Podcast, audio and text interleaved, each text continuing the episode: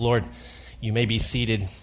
I invite you to turn with me in your Bibles to Second Corinthians chapters 3, and I was just inspired this morning to take it to chapter 4, verse 1, just the first verse. Some of you start to panic when I say, I felt the Lord laying it on my heart to go even further in the text. We don't want to be here all day, Pastor Josh. I can just hear you thinking that. I do want to just encourage you, and I get teased about this all the time, and I deserve it. I deserve it when you tease me, because every time we're working our way through a particular text of Scripture, I say, this is my favorite passage. And then we go to a different passage, and I'm like, no, this is my favorite passage. And I think I've had every single book in the Bible attributed to me at some point as my favorite passage, and it's okay, because I do love them all. They're all wonderful. But we come to the end of our study this morning. It wasn't intended to be an in-depth, verse-by-verse exegesis of 2 Corinthians, and we had no commitment to go all the way to the end. I was just walking through these first couple of chapters to open our eyes to the beauty of ministry. Next Sunday, we're going to be starting in on Romans. Now, Romans is my favorite book of the whole Bible.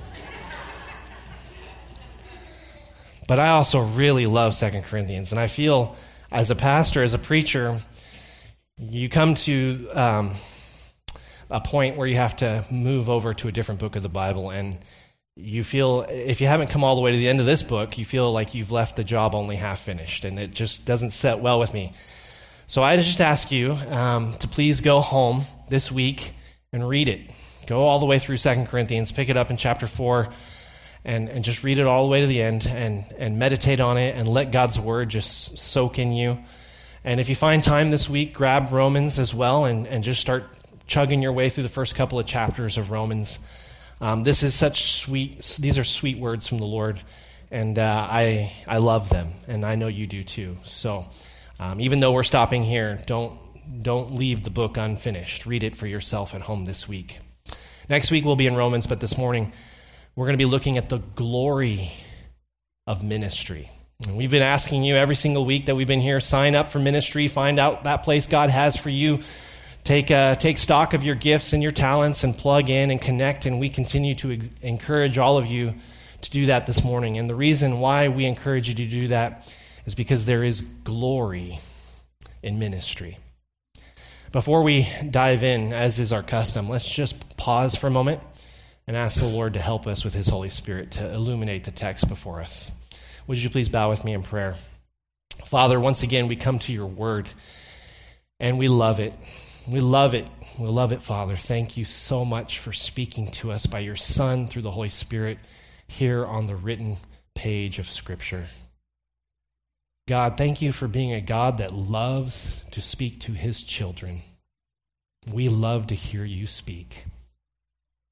Father, my prayer this morning is, as we come to the end of our brief summer series on ministry, that you would stir in the hearts of all of my brothers and sisters gathered here this morning to go home even today and at least sometime this week and just finish hearing what you have to say through the Apostle Paul in 2 Corinthians. God, we pray this morning for this particular chapter, chapter 3, verses 7 to 4:1. Open our minds to understand that what we do here brings for you and through you to your people an eternal weight of glory that is beyond any comparison to anything this world has to offer. Help us to understand what glory is and help us to live for your glory. Do that through the word this morning, we pray in Christ's name. Amen. If you talk to anyone outside of the church about this word glory, chances are they're going to think sports, particularly here in Canada. They're going to think hockey. They're going to think Wayne Gretzky. They're going to think about these types of things. Or at least that's what the marketers and TV executives and ticket sales agents want us to believe. And it can be fairly admitted, it can be acknowledged that there is a degree of glory of some kind in sports. I mean, there is a sort of glory to winning the Stanley Cup. There is a sort of glory to winning the Super Bowl. There is a sort of glory to being a Dallas Cowboys fan. Yeah, you know. There's a sort of glory in these things. And this glory isn't totally foreign to the New Testament, especially to Corinth. In the first century, the ancient Corinthians world probably had it here in Corinth. They had their own games, not on the same level as the Olympic Games, but they did have the Corinthian Games. And they did have individuals from around the empire that would travel to Corinth and compete in these games. And this idea of glory is an idea that would have surrounded the victor of those games. In the same way we would talk about the glory of Wayne Gretzky and winning the Stanley Cup, they undoubtedly would have understood glory to attach to people who were victors on the field of sport in their own day. And so when Paul uses this word glory, undoubtedly those types of images come to their mind. But what Paul is tasked with doing here in 2 Corinthians is defending the significance of his ministry. If you'll recall, he is being attacked by these quote-unquote super apostles who are criticizing him and deriding him and suggesting that what it is that Paul is engaged in is not as noteworthy, not as significant, or dare I say it, not as glorious as the ministry that these other super apostles are engaged in. And if you were to read your way through the rest of the book of 2 Corinthians, it would become clear to you that we are dealing with Judaizers. These are individuals who have approached this Christian church. They want to sort of help these Corinthians live out the law of Moses, being Judaizers, and they do so not understanding the reality and the power and the glory of Jesus Christ. So Paul is at pains here talking to this church at Corinth to help them to understand that there is a glory in following Jesus Christ. And as he's defending himself and defending his ministry, here in this particular passage, he explains his ministry, what it is that he is doing, as having a glory that surpasses the glory of the Old Covenant, the glory of the Mosaic Law, the glory of what it is that these Judaizers are trying to compel these Christians in Corinth to follow. If you would, look with me. We're going to pick it up, chapter 3, verse 7. I invite you to read with me. This passage, I think, breaks down into three parts. I'll give you three broad sections to kind of wrap your mind around as we work our way exegetically through the passage. From verses 7 to 11, I want you to understand that first paragraph talking about the reality of glory. Then from verses 12 to about halfway through verse 13, I want you to understand that section talking about the perception of glory. There is a real glory that is there, but there is a question of whether or not we can see it.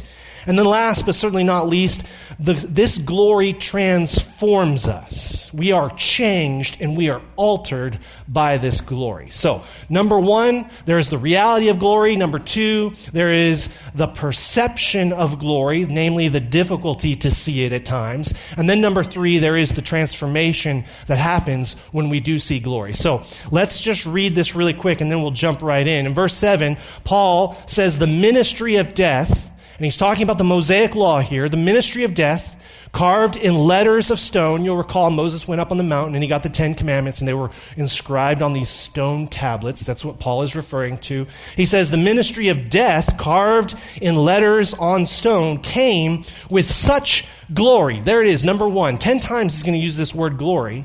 Came with such glory that the Israelites could not gaze at Moses' face because of the glory which was being brought to an end. Will not the ministry of the Spirit have even more glory? For if there was glory in the ministry of condemnation, the ministry of righteousness must far exceed it in glory. Indeed, in this case, what once had glory has come to have no glory at all because of the glory that surpasses it.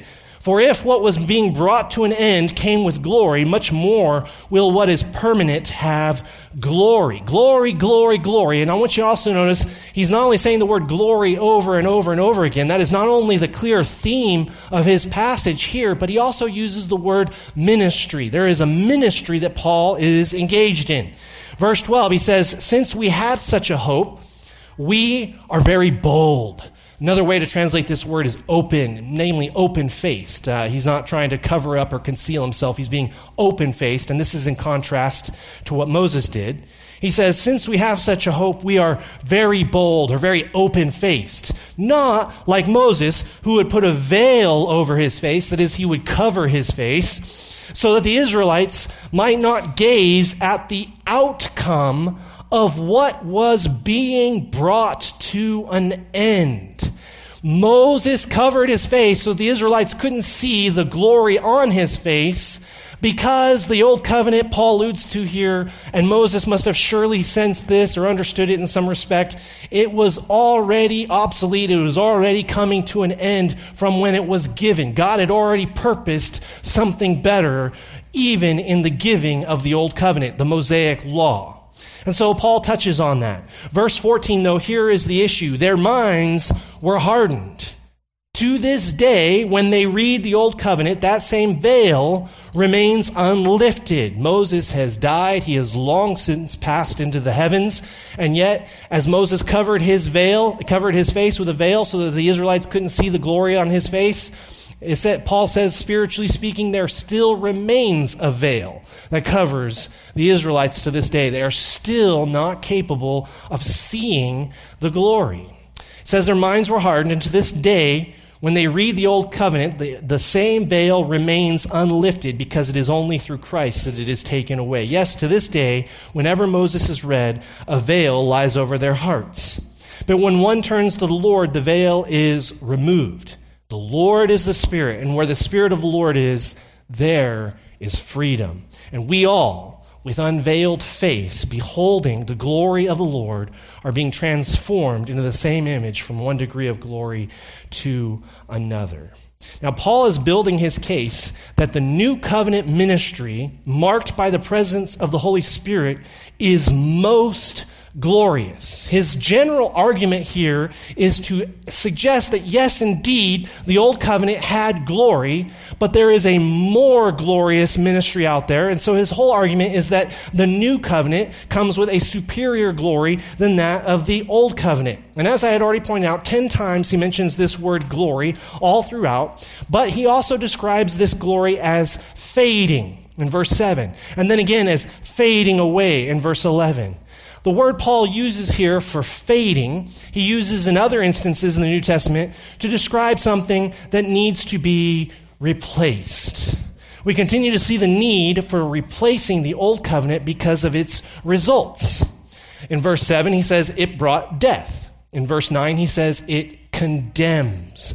The law that God gives to Moses was necessary, and it's even glorious in its own way because it brings conviction. It helps us to know that we are estranged from God. It helps us to understand our spiritual predicament, and we are in a precarious, dire situation. In our sins, we are still under the judgment of God. We are still under His wrath. The Old Covenant helps us to see that, but it doesn't deliver us. It only convicts. And that's exactly what Paul is talking about here. Paul sets this whole paragraph up to move from the lesser to the greater. He's talking about the Old Covenant, which brings conviction and condemnation. But then he moves forward by applying a quote-unquote how much more so argument to the New Covenant. Where the Old Covenant brings death, Paul says the new ushers in life in the Spirit of God. Where the Old Covenant brings condemnation, the New Covenant brings in righteousness. Where the Old Covenant was temporary and fleeting, passing away, the New Covenant is eternal. The argument here then between Paul and his critics, those who are criticizing him and who are portraying themselves as super apostles, is a question over which is better. Now, for those of you who volunteered in our audiovisual ministry or work in any capacity here in our church, you know that we use computers. We use PCs. Some of our employees here prefer Macs. And introduce that age-old eternal debate. Which is better, Macs or PCs? I'm looking for my friend Kyla. There she is. I see her right there.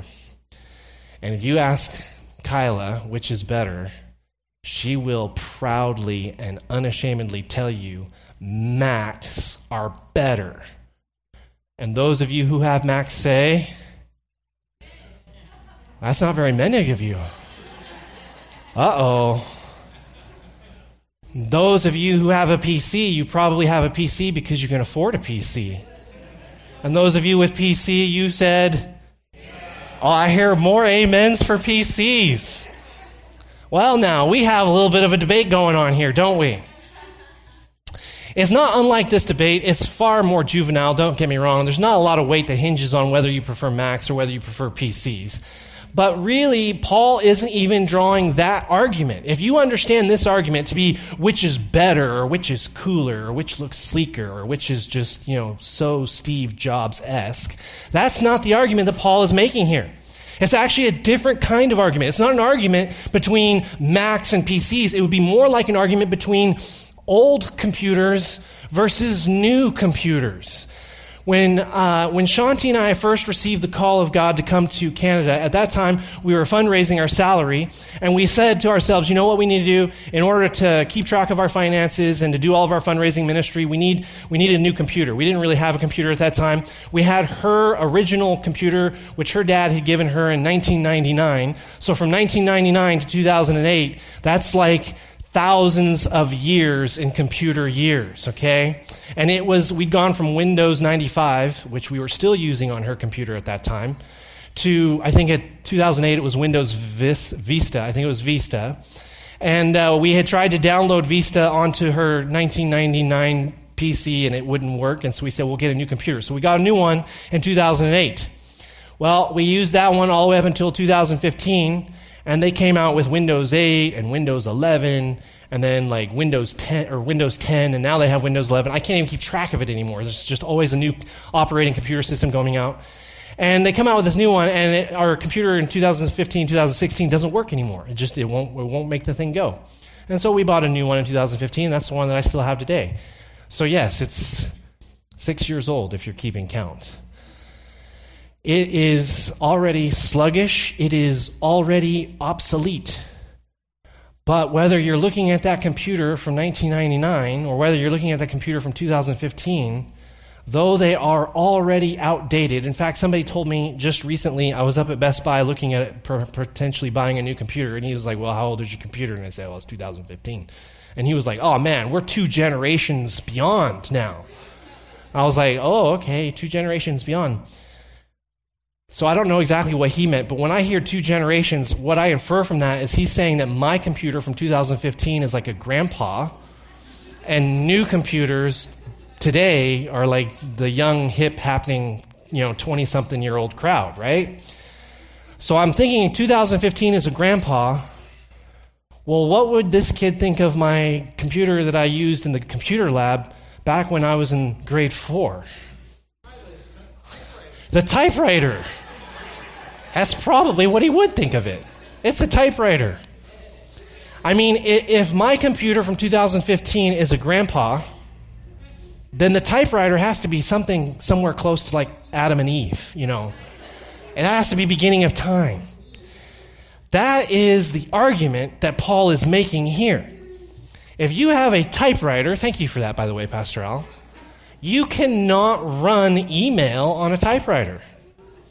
And if you think back to those original word processors, those original IBM, machines back in the 80s and whatnot, we would never have guessed at that time that we'd be downloading movies, that we'd be playing video games that were so realistic they looked like you're playing like a movie, but you're playing a character in this movie.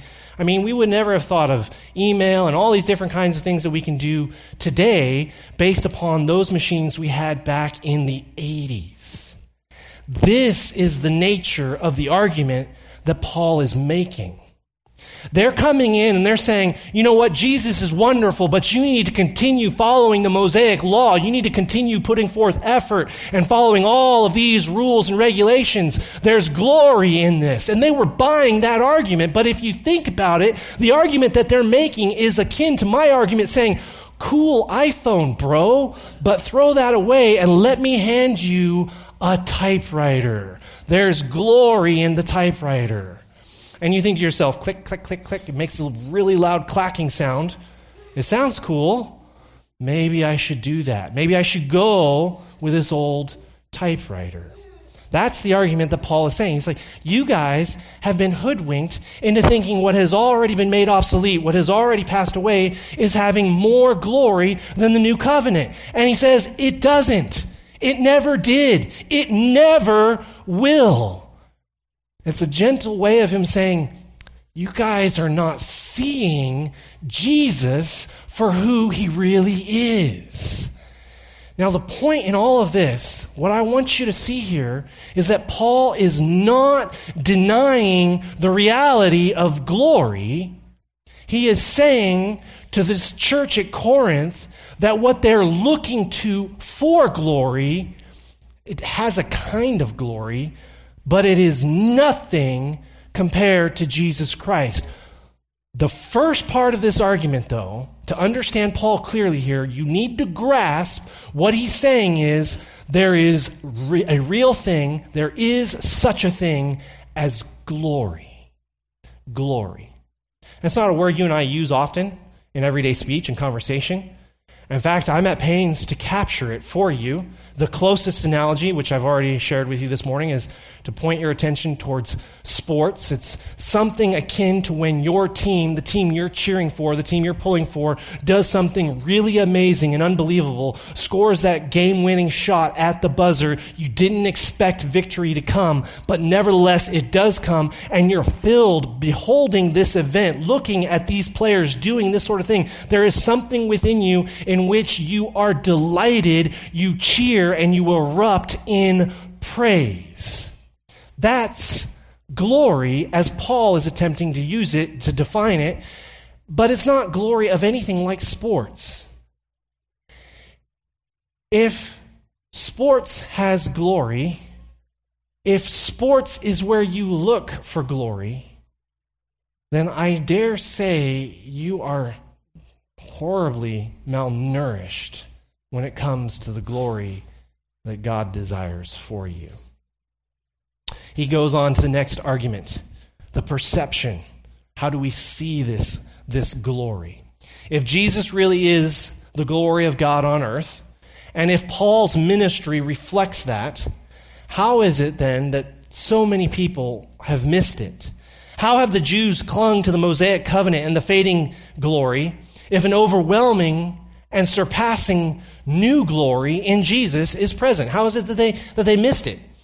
The reality of the situation is not necessarily how it is perceived, which is what Paul is explaining here. And he starts by saying in verse 12 that he, representing all those who experience the glory of God in Christ, he is very bold, not like Moses. We can take this word bold again to actually mean that he's open-faced, okay? That he is sharing this glory with them. And his argument is this: those who turn to Jesus Christ have been opened to his glory. They are opening themselves up also to express that glory. And this begins another contrast between the people of the Old and the New Covenants. In the Old Covenant, the glory was hidden. It was tucked away behind a veil. Moses' face was veiled. But Paul is saying that he has seen the glory, and now he is proclaiming the glory. This is what he wants the church at Corinth to know. You say, wait a minute, Pastor, are you really sure? Absolutely, that is the meaning of the word. We know that because of what he says in chapter 4, verse 1. I didn't include this in the original sermon text, but I just want to share this verse with you really quick. Look with me. Chapter 4, verse 1, he makes all this statement about glory and the ministry of glory in the new covenant, and he says, therefore, having this ministry, having this service where we're proclaiming the glory, he says, by God's having this ministry by the mercy of God, we do not lose heart. He continues to press home the glory of Jesus Christ to anybody who will hear it. And to those who have heard it, but for some odd reason are turning to an obsolete and outdated form of glory, he's calling them back to Jesus Christ. The the preoccupation of the church with the glory of Jesus Christ and looking to Jesus, that is the priority and the chief concern of the Apostle Paul. And that's what he's driving home to them here. The issue is not whether or not there is a glory. The issue is whether or not we are looking for it and striving to see it and to behold it. A number of years ago, I saw a YouTube video. It's an interesting video of a violin player playing a violin in the subway in Washington, D.C. The video is sped up. It basically is covering 45 minutes of time, but it packs all of that into about 4.5 minutes. But as the video plays, the audio of what this violin player is playing on his violin is uninterrupted. So you hear this beautiful music playing, and you see this packed subway full of people over the course of 45 minutes, and people are just flying past them, just going around them. That's what's happening in the video.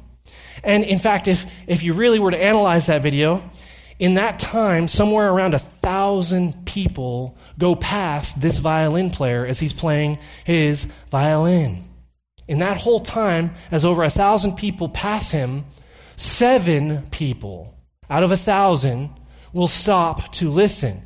Of those 7, 6 of them just stop for a few moments. They don't even stay a whole minute. They just kind of stop and they listen, and then they're on their way.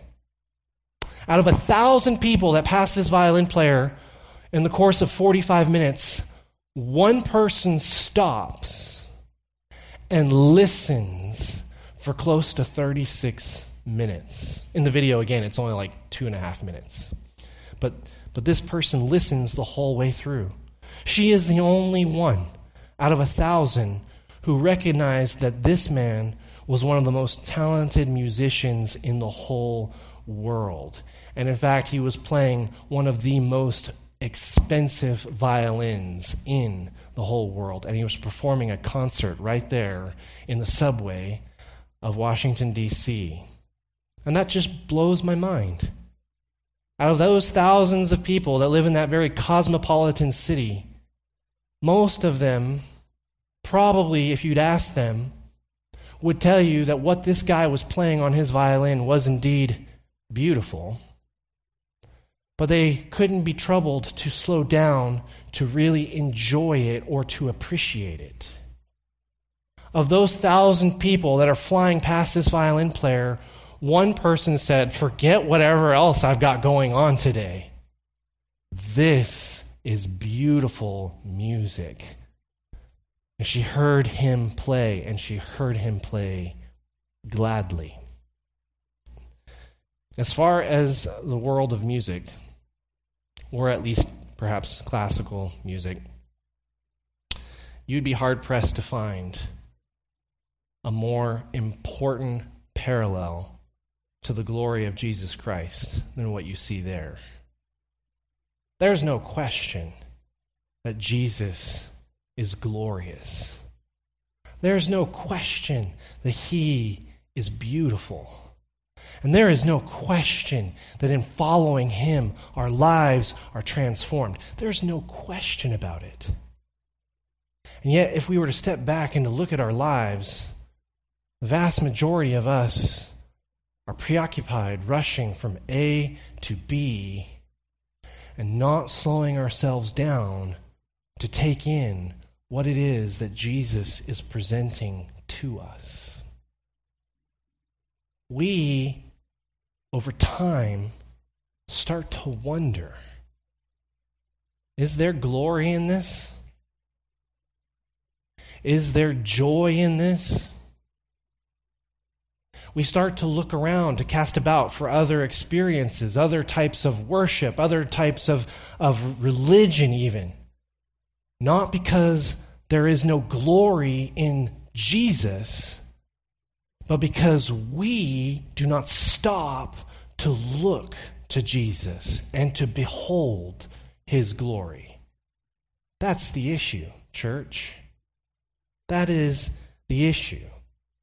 What Paul is asserting here, as these guys are looking to the ministry of Moses in the Old Covenant, is that his ministry, if you're going to compare these two, is most glorious.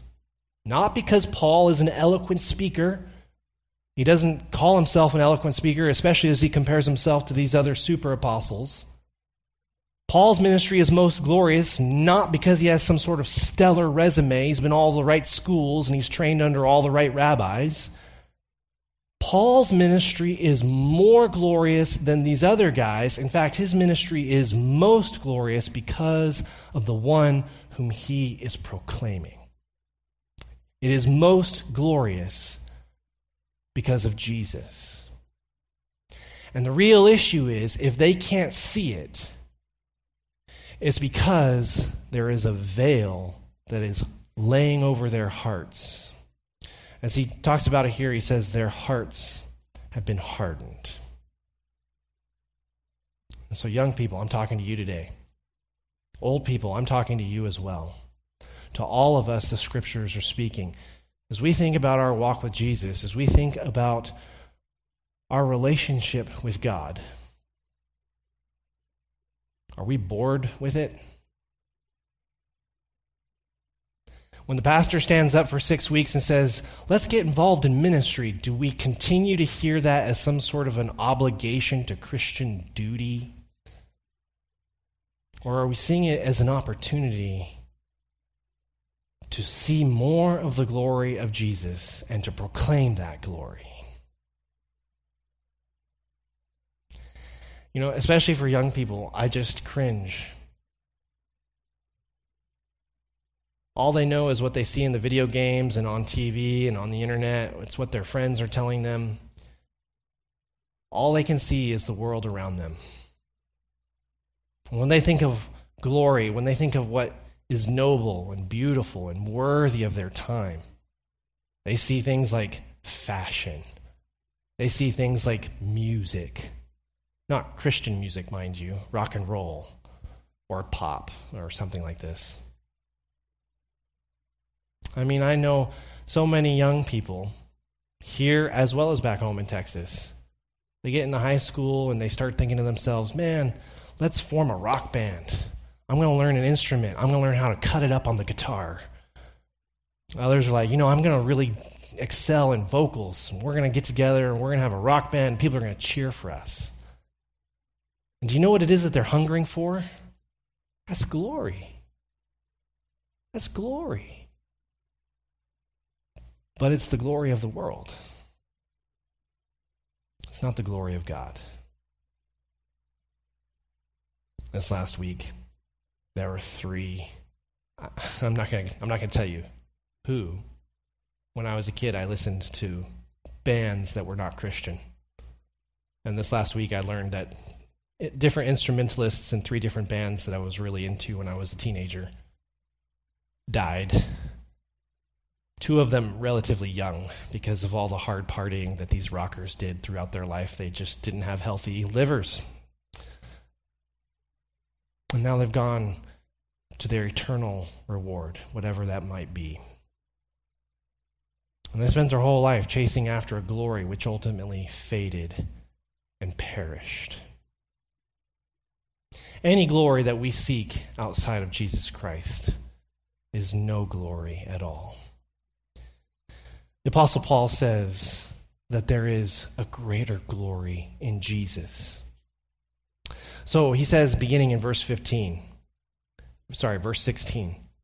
when one turns to the Lord, the veil is removed. Now the Lord is the Spirit, he says. And where the Spirit of the Lord is, there is freedom. So in order to have this veil removed, the first thing that any of us must do is we must come to Jesus Christ and we must accept as a measure of faith that there is something truly beautiful there. And we're being told this from the Scriptures. Undoubtedly, we know that there's power in the Word of God, and we're hearing all of this, and perhaps we're convicted and we recognize that the things we've been chasing after our whole life are wrong, that they don't profit. Perhaps we're recognizing that we're wasting our life, and yet at the end of the day, we still will not be able to see our way clear of those things in which we are entrapped until we come to Jesus in faith. Paul says that there is a veil which remains over hardened hearts. That veil is only taken away when they turn to Jesus. And so if you're here today and you've been chasing after all manner of different things, looking for purpose, meaning, fulfillment, or satisfaction in all those things, I think what you'll discover, if you haven't already done so, is that at the end of all of those things, you are still left empty. You are still left wanting. You are still unsatisfied. And for all those teenagers that are looking to become rockers at some point, thinking that there's fame and glory in rock, hear the wisdom of Bono from the band YouTube, I still haven't found what I'm looking for yet. He writes this Grammy award-winning song in which he proclaims unabashedly and unashamedly, there isn't a lot of joy at the end of this road. But I would encourage you not to listen to the wisdom of Bono over the Word of God, which says clearly, turn to the Lord and be transformed from one degree of glory to another. Look at what he says here. When we turn to the Lord, the veil is removed. He says that in verse 16. Verse 17, the Lord is the Spirit, and where the Spirit of the Lord is, there is freedom. And as we ponder this, we recognize that all those things we chased after our whole life, they never really satisfied us. But you know what else was happening as we were chasing after those things? We just became even more addicted to them. Our hearts were shaped. It wasn't a satisfying glory. There wasn't anything that was really beneficial to us in most of those things that we chased after our whole life. And yet in chasing after them, we found ourselves gradually over time. It didn't happen in a single night. Nevertheless, over time, we're enslaved. We know it doesn't profit. We know it doesn't bless us, and yet we can't seem to turn away from it. If we turn to Jesus, Paul says here, we are delivered. We're set free.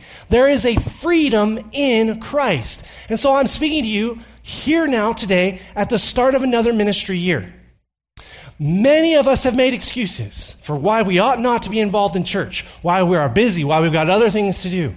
There are 3 Sundays in which we have high attendance here at First Baptist Church. Invariably, for whatever reason, one comes at the start of the school year, the other one comes right at Christmas, and the third one comes right at Easter.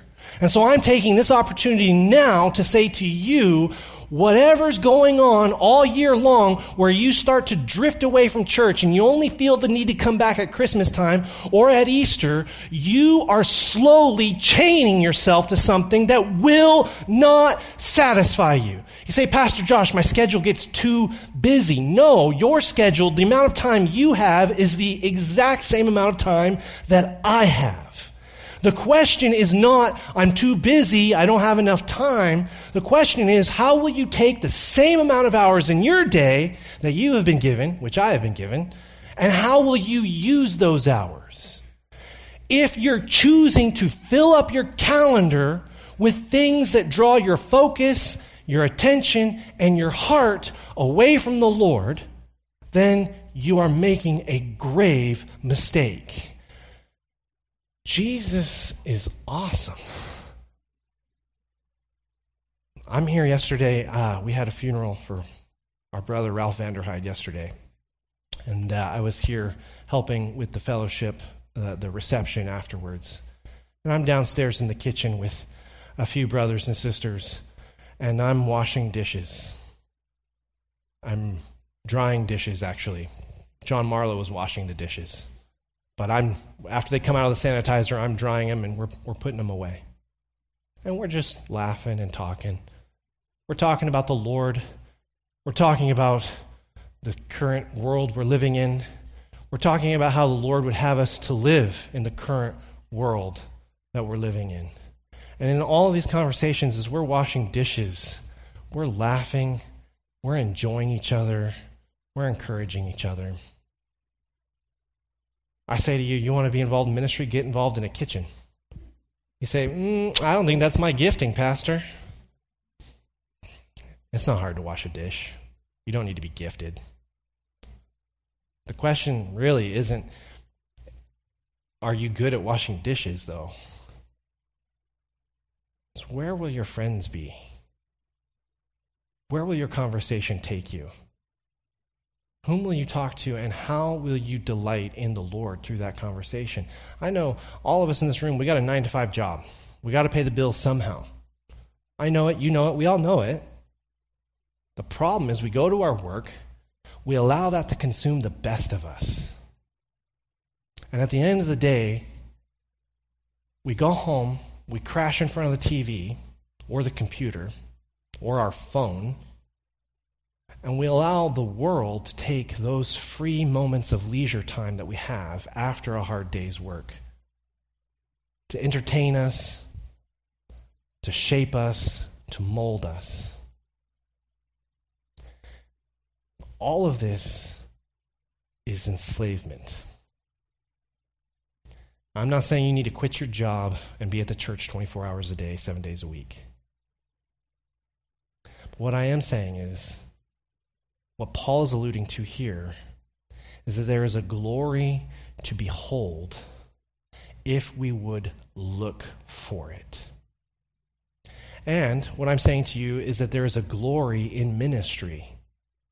Both of those things are true in this passage. And so I'm reminded of an age-old statement. Perhaps you've heard it. God doesn't use ministry to get work done. God uses ministry to get people done. I want you to turn with me to the Gospel of John. And I want to share with you a passage that has continued to challenge me and inspire me. And I want it to challenge and inspire you as you look towards this next year. In the Gospel of John, chapter 1, beginning in verse 14, the Scripture says to us that the Word, this is a reference to Jesus Christ, the Word became flesh and dwelt among us. And look at this. We have seen His glory. We've looked at Jesus and it was beautiful. It was glorious. It was captivating. He says, glory as of the only Son from the Father, full of grace and truth. There's a parenthetical comment there in verse 15. John bore witness about him. I want you to jump to verse 16. He says, from His fullness, that is the fullness of the glory of Jesus, we have all received grace upon grace. Now look at what he says here in verse 18. No one has ever seen God. The only God, Jesus, who is at the Father's side, He has made Him known.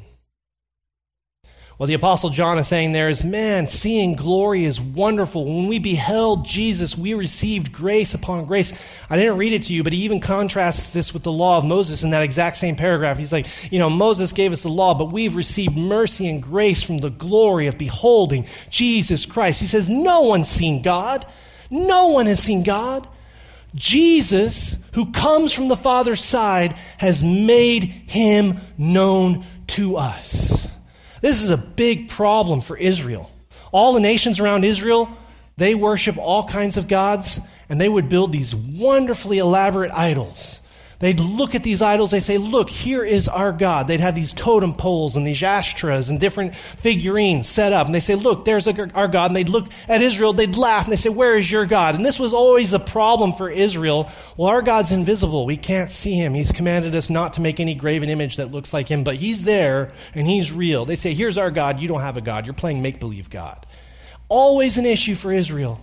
The Apostle John says, we've never seen Him, but we've seen Jesus and we've received glory from beholding Jesus Christ. We've received grace upon grace. Now, flip with me to 1 John chapter 4.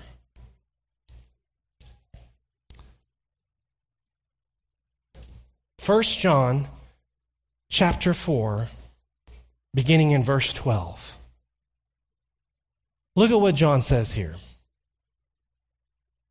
No one has ever seen God. He starts off, same author, different book, same guy that wrote the Gospel of John, same author. He starts off this sentence the exact same way with the exact same words. There is no difference here as to what he said over in the Gospel of John, chapter 1, verse 18. Same beginning expression. No one has ever seen God. And it's at this moment you'd expect him to say, but we've seen Jesus, and from the glory of Jesus we receive grace upon grace, right? That's what you'd think he would say, because he said that over in the Gospel of John. But here he says something different. I pray you have a real Bible in your hands right now to look at this. He says, no one has ever seen God. Look at what he says. But if we love one another, God abides in us, and his love is perfected in us. Ministry, where we serve each other, and as we've been defining it over these last several weeks, if we would serve each other and we'd understand that ministry is giving at our own expense for the blessing of others to the glory of God, if we would do that, God's presence will be among us, but he is always among us. What this apostle is saying is that it will be manifested. In other words, there will be something that will be perceivably sensed. There will be something that can be beheld and looked upon when we, out of love for Christ, would serve Christ's people. No one has ever seen God, but if we would engage in ministry and love each other, God's love would be manifested.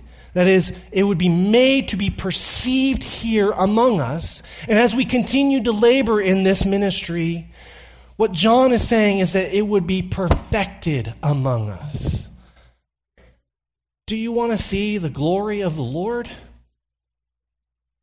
Do you want to see what Jesus looks like? A brother or a sister who takes it as a serious business, the glory of his brother or sister, loving him, serving him, encouraging him to look to Jesus Christ. That kind of ministry, when it happens here among us, does not in any way, shape, or form earn our salvation, but we see the glory of God. We get bored with God because we keep our focus on ourselves. We get tired with church because we are only thinking in regards to our own personal convenience. But there is a glory here for you if you will see it. I want to call attention to one person in particular this morning who has challenged me, humbled me, and very regularly convicted me. He's never said a word. You all know him quite well. He's one of the quietest men in this church. I'm talking about Dustin Patterson. Here's a man who works shift work, 4 days on, 4 days off. He works 2 day shifts. He works 2 night shifts. As a result of his schedule, his work schedule, there's a month of Sundays that he is free to come to church, and then there's a month of Sundays that he is booked for work, but he's still at church. In fact, if you were to step back and really look at Dustin Patterson, you would discover that he never misses church. This morning, he cooked all of you a pancake breakfast with bacon.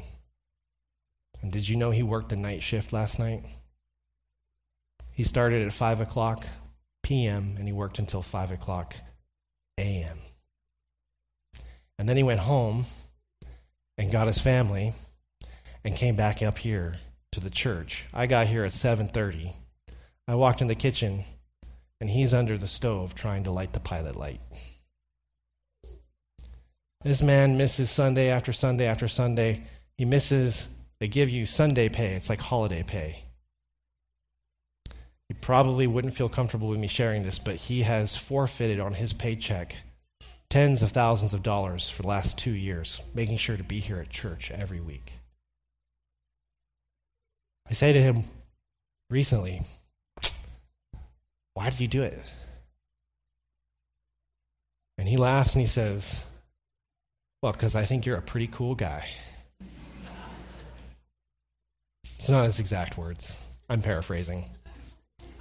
If you know Dustin Patterson, you know I have to paraphrase that a little bit. He says there's joy and there's glory in the brotherhood. And I want to do my part to serve. I want you to see that glory. I want you to give as God has called you to give. I want you to serve the way the Lord would have you to serve. Oftentimes we get involved in service and nobody ever says thank you. We're laboring in the 55-plus ministry, or we're working with a bunch of rowdy teens in the youth group. We're coming to Awana, and the Awana kids, we've tried to get them to memorize John 3:16, for God so loved the world, and time and again, they just blow it right at the end. And you get frustrated. You're like, come on, it's John 3:16. Everybody knows this. And oftentimes what will happen is people will come to me and say, you know what? I don't feel like I'm bearing any fruit in this ministry this year. And so I'm going to step back and not serve and not be involved. And what I share with them is what I want to share with you today. You don't serve so that the veil is lifted. Only the Lord can lift the veil. You serve so that God is glorified. And if you're looking for the applause and the approval of men, you will never, ever be happy in ministry. But if you serve for the applause and the approval of God, you will never be disappointed. Many, many, many years ago, I would drive regularly back and forth between Brenham and Bryant College Station, Texas. There's a little town halfway between those two towns called Independence. It's actually where the Republic of Texas signed its independence from Mexico. It's a little town in the middle of nowhere, but it's really famous. I have Rose's Antique Emporium there. Any antiquers in the room? This place has every kind of antique piece of furniture you could ever want. But what's even more impressive about this place is it's got these just acres upon acres of rolling bluebonnets. And Shanti and I would go there on occasion and have picnics, but everybody and their dog would go there. There's nothing in Independence, Texas, except these fields of these beautiful, beautiful bluebonnet wildflowers. And people would go and they'd have their pictures taken. You'll have a whole crew, a whole family, whole churches will drive out to the middle of nowhere to have the whole church gather in these just massive fields with all these bluebonnets and have their picture taken. And so what happens really quickly into the season, all these bluebonnets get trampled, they get picked, they get plucked, and they all get abused. And I was there one time, just my wife was going through the antique shop looking at different antiques, and I was there and I was praying, I was talking to the Lord, and I was walking through these fields, and all these blue bonnets are trampled. They are all they were beautiful at one point, but they've all been beaten down over time. And I crossed over a little bit of a hill and I went down into a valley, and there it was, all by itself. There was a single solitary blue bonnet. These things spread like wildfire, kind of like weeds. They are weeds in a sense. But there was this one bluebonnet somehow all by itself. And I was sitting there looking at it, and it hadn't been trampled. The grass around it was not pressed down. Nobody had discovered this bluebonnet. All these bluebonnets have been walked on and trampled. They're all beat up. And I see this one beautiful bluebonnet in the middle of nowhere. And I'm thinking to myself, God, why would you put this one beautiful bluebonnet here where no one can see it? And in that moment, in the quiet of my heart, I sensed the Lord saying back to me, I can see it. At church, pursue the Lord in ministry.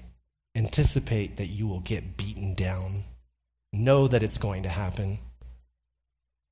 But above all, remember that the Lord sees you. But what's most important is that you see the Lord.